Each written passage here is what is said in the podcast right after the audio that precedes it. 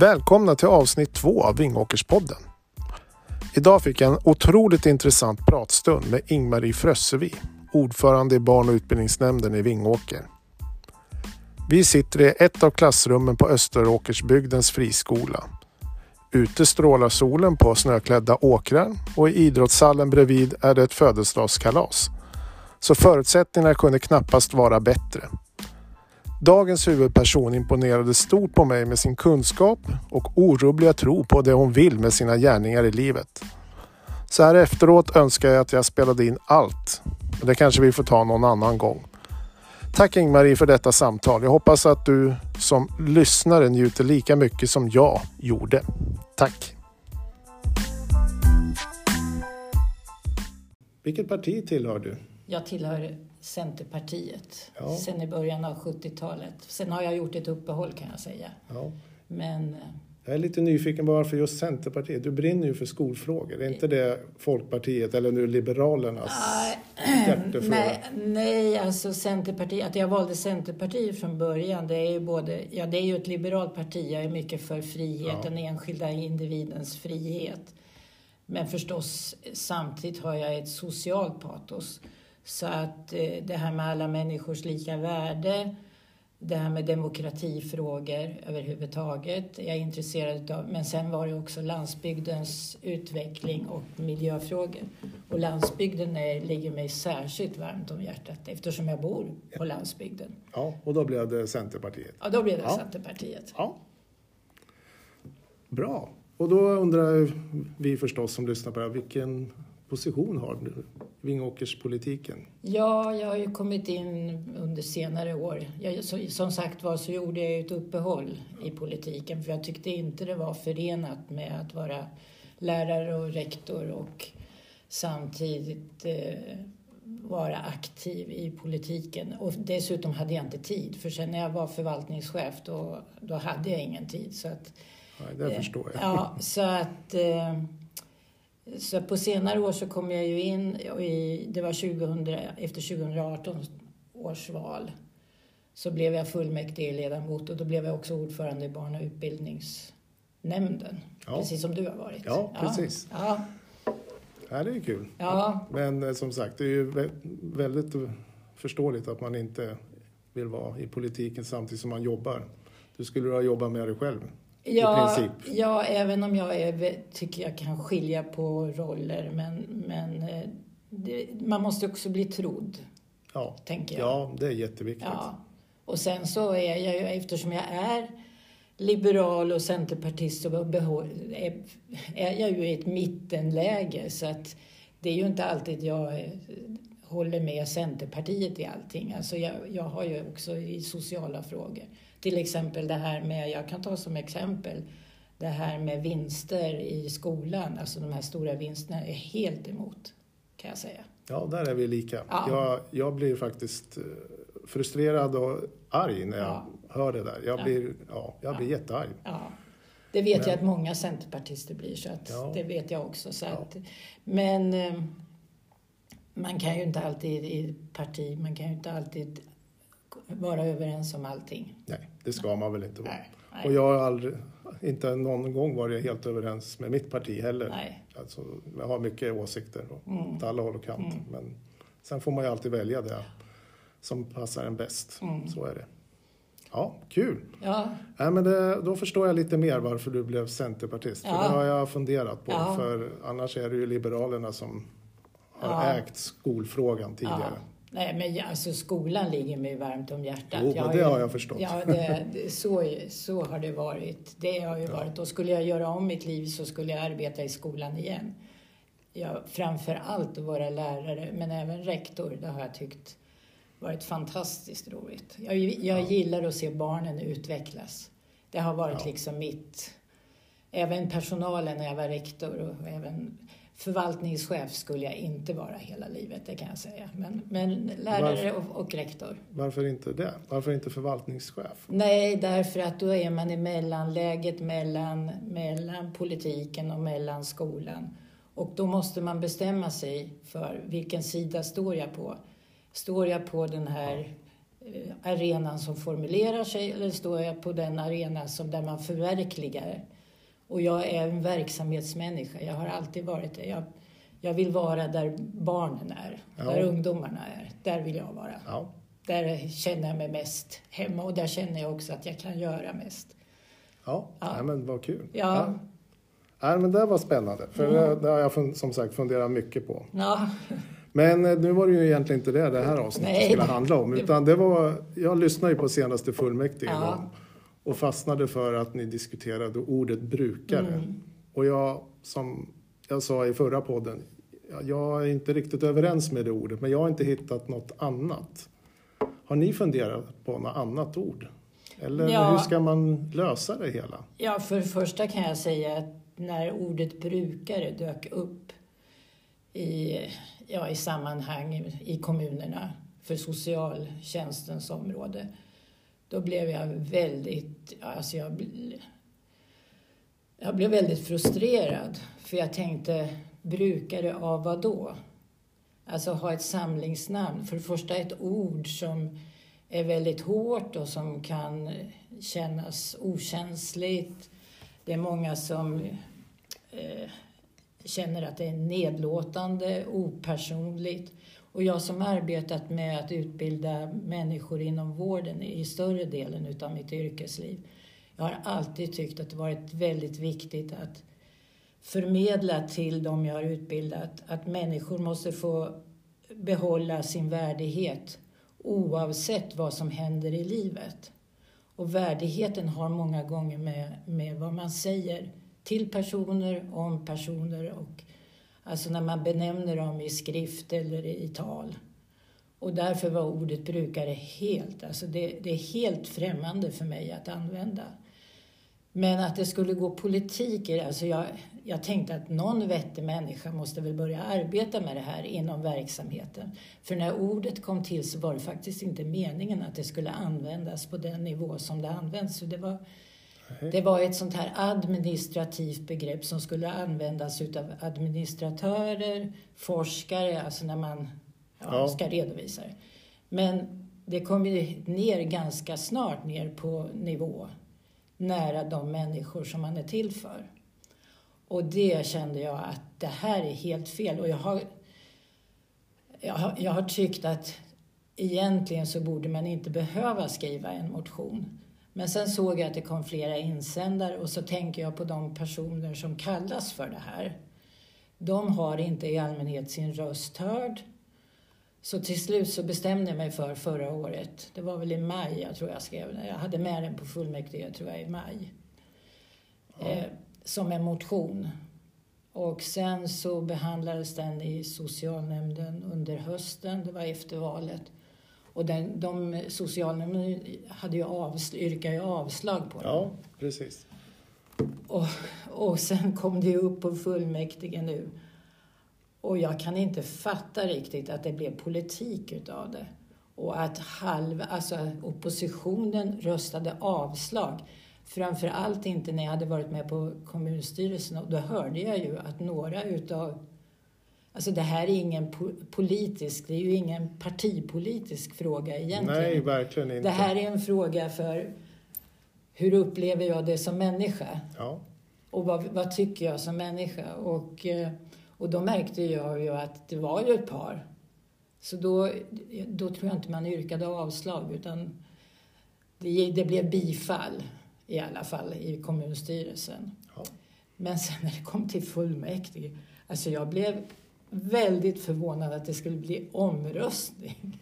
Ja, jag tyckte det var spännande. Ja, det är fascinerande för det du säger nu det är ju att man som enskild människa eller motion eller ett medborgarförslag det kan ju bli jättestort och det kan bli ett beslut i fullmäktige och då funkar ju demokratin. Ja, det gör det.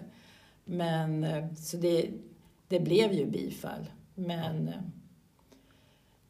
och nu har man ju ett arbete att göra. Och sen det här du tog upp med mig, vad ska man kallas istället? Alltså Socialstyrelsen har ju skrivit förslag till vad man kan kallas istället. Så Socialstyrelsen har ju tänkt sig att man inte skulle använda det på det här sättet. Nej. Vilket gör att de har alltså givit förslag. De har ju föreslagit hyresgäst eller boende eller mottagare av hemtjänst eller mottagare av vård och omsorg och gäst om det är korttidsboende. Alltså det finns flera förslag.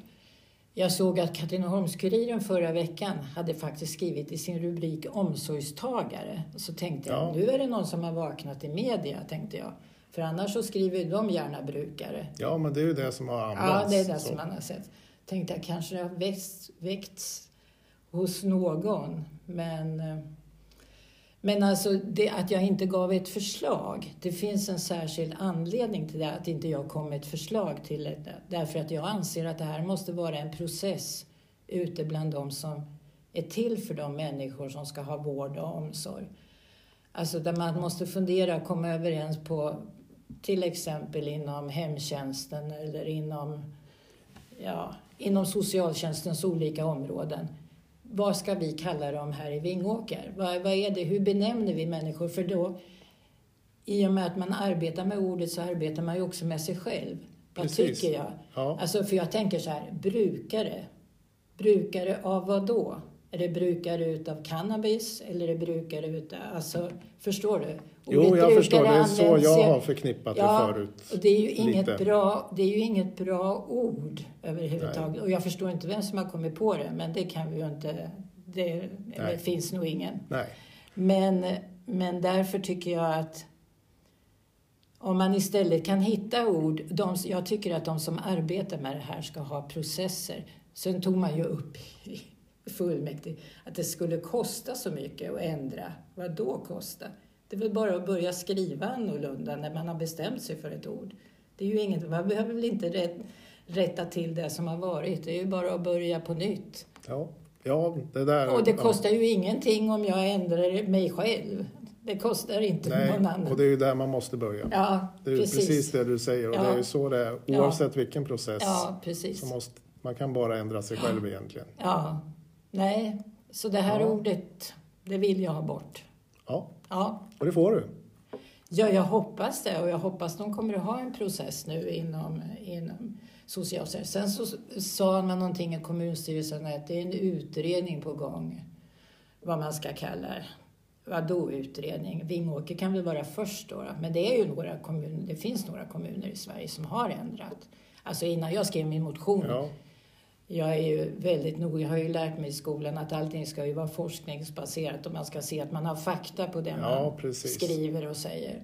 Så jag tog ju reda på vilka kommuner, jag kommer inte ihåg just nu. Men, nej, det spelar ju inte. Men det har funnits i andra kommuner, men kan inte Vingåker vara före då i det här området? Men det är väl det vi vill. Vingåker ska ju vara... Ja. För bäst och... Ja, vi ska ju vara smartare och... Nej, så jag är fortfarande är väldigt besviken egentligen. Jag är inte besviken på att det blev ett beslut, men jag är besviken på att det gick så mycket politik i det. Ja, det förstår jag att du är. Men jag blev ju glad istället, för då fick man ett ämne att prata om. För många pratar om politik, det är ju bara tråkigt och det är byråkratiskt och bla bla bla. Men här kan man verkligen säga att du tänker en tanke och tycker att något är fel och driver det.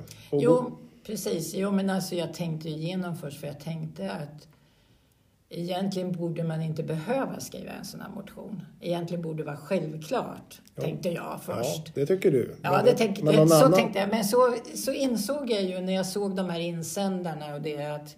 Det är många som går och funderar över det här ordet. Och då tänkte jag, men nu har jag ju chansen. Jag har ju en sån roll så jag kan ju faktiskt bidra till det. Sen vet jag inte hur mycket genomslag det fick egentligen, det här beslutet. Men hos de människor som satt där hoppas jag att det fick genomslag. Ja, och det fick genomslag hos dig. Ja, och jag hoppas jag att det får genomslag via mig till fler. Just det. Ja. Det är det här jag tycker är kul med politik. Och med fullmäktige som då är högsta beslutande organ. Mm. Då kan du som enskild driva igenom något och få när man får med sig majoriteten. Jag tycker det är jättespännande. Sen har jag ju inte alltid tyckt att det är kul när någon annan majoritet har bestämt något annat än vad jag tycker. Men det spelar ingen roll. Det är så vi ska styra vårt land. Precis, alltså det tillhör vi är ju ett demokratiskt land. Och när jag gick i pension så hade jag ju tänkt mig att det enda jag skulle egentligen engagera mig i, det var i kulturföreningen Fågelstad. Alltså de här kvinnorna som såg till att vi fick rösträtt och medborgarskolan i Fågelstad. Och det gjorde jag också, jag engagerade mig i det. Och deras värdegrund, alltså det här med att demokrati är i första hand en livsform och inte en statsform. Att det handlar om att jag måste leva demokrati själv. Och det innebär för mig, och det innebär ju också för Fågelstadkvinnorna, att acceptera olikheter. Att man ska se till att människor vågar säga sina åsikter, men åsikterna ska bygga på fakta. Och likadant ha det här goda samtalet, att inte vara... Jag menar, vi kallar det ju för debatt. Debatt kommer ju från franskans debatté, att man ska slå. Men jag menar mer det här goda samtalet, att jag lyssnar på dig, du lyssnar på mig. Ja. Sen väljer jag om jag vill bli påverkad utav dig, för det kan ju hända faktiskt så att du har en bättre åsikt. För jag kanske får reda på någonting utav dig. Precis. Som jag inte visste om. Och så kan jag förändra, för jag kan inte förändra någon annan, för det har jag lärt mig. Man kan aldrig förändra andra människor, men man kan bara förändra sig själv. Och jag tycker att den delen, alltså den värdegrunden, den har jag velat leva efter i många, många år. Och det är min grund i.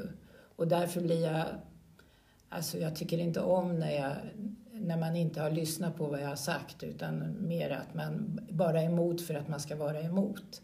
För det kände jag lite grann i fullmäktige, att då var det helt plötsligt, var alla eniga att vara emot. Ja. Medan fast jag visste ju att det fanns individer som satt där som hade en annan åsikt. Och det tycker jag kanske inte är helt demokrati för mig. Nej, så kan det vara. Ja. Partipiska oavsett parti kan vara jobbigt. Ja. Det är därför jag sitter här och inte är så engagerad, kan jag säga. Ja. Jag gillar att vara mig själv. Ja, det kände jag första gången jag var engagerad i Centerpartiet. Då var jag engagerad i landstinget. Och den som var min gruppledare i landstinget, han sa till mig, vilket gjorde att jag kände att jag har hamnat rätt. För han sa till mig, Ing-Marie, om du har en avvikande åsikt, det får du ha. Det får du ha. Ja. Men jag vill veta att du har det. Så att jag, innan vi ska rösta till exempel. Ja. Men han sa inte att jag skulle skriva mig sjuk eller... Nej. Utan han mera...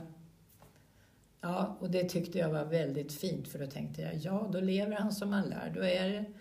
Då är det ändå det här beslutet. Ja. Sen förstår ju jag när det gäller stora frågor. Jo, självklart. Så förstår ju jag att då måste man ju visa en enighet. Ja. Men i det här fallet, då tyckte jag kanske inte, det var ju inte så farligt att ha en olika åsikt. Nej, det kan man tycka. Ja. Fast det blev bra underhållning. Alltså det blev ett roligt fullmäktige på sätt och vis, för det väckte ju känslor. Annars är det väldigt opersonligt ändå när man debatterar, i alla fall i vårat fullmäktige. Jag kan ju säga, jag saknar Viking och Björn. Jaha. Jag vet inte om du var med på den eller tittade på de mötena. Jag har varit med på ett möte. Det var i samband med att skolan skulle läggas ner. Ja. Men då tyckte jag också att det fanns obehagliga påhopp som jag inte gillade. Nej, det kan det vara. Men då tyckte jag, för de blev ju lite förbannade och visade känslor. Och de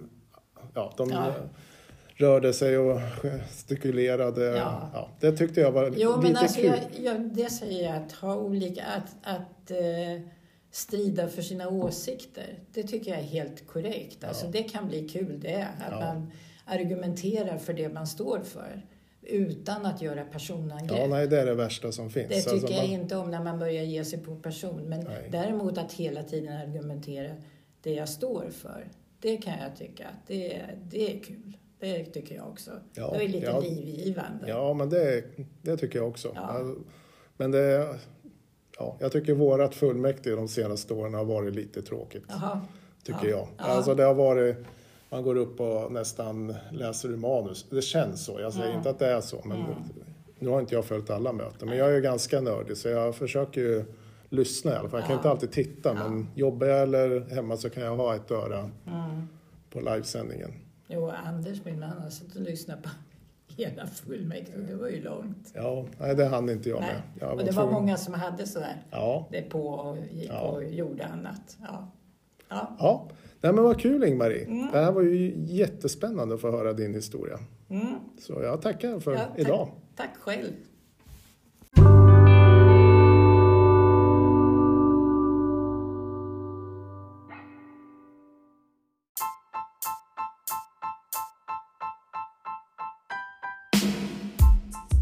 Åter tack, Ing-Marie, för att du tog dig tid och ville berätta för oss om varför du lyfte ordet brukare i fullmäktige. Det blev ju politik av ordet och det kan vi ju ta med oss från detta samtal. Att vill man eller tror riktigt mycket på något så går det att förändra det mesta. Så till nästa avsnitt, se er omkring och fundera på om det är något du vill förändra och hur du ska göra det. Men vi hörs snart igen. Tack för idag!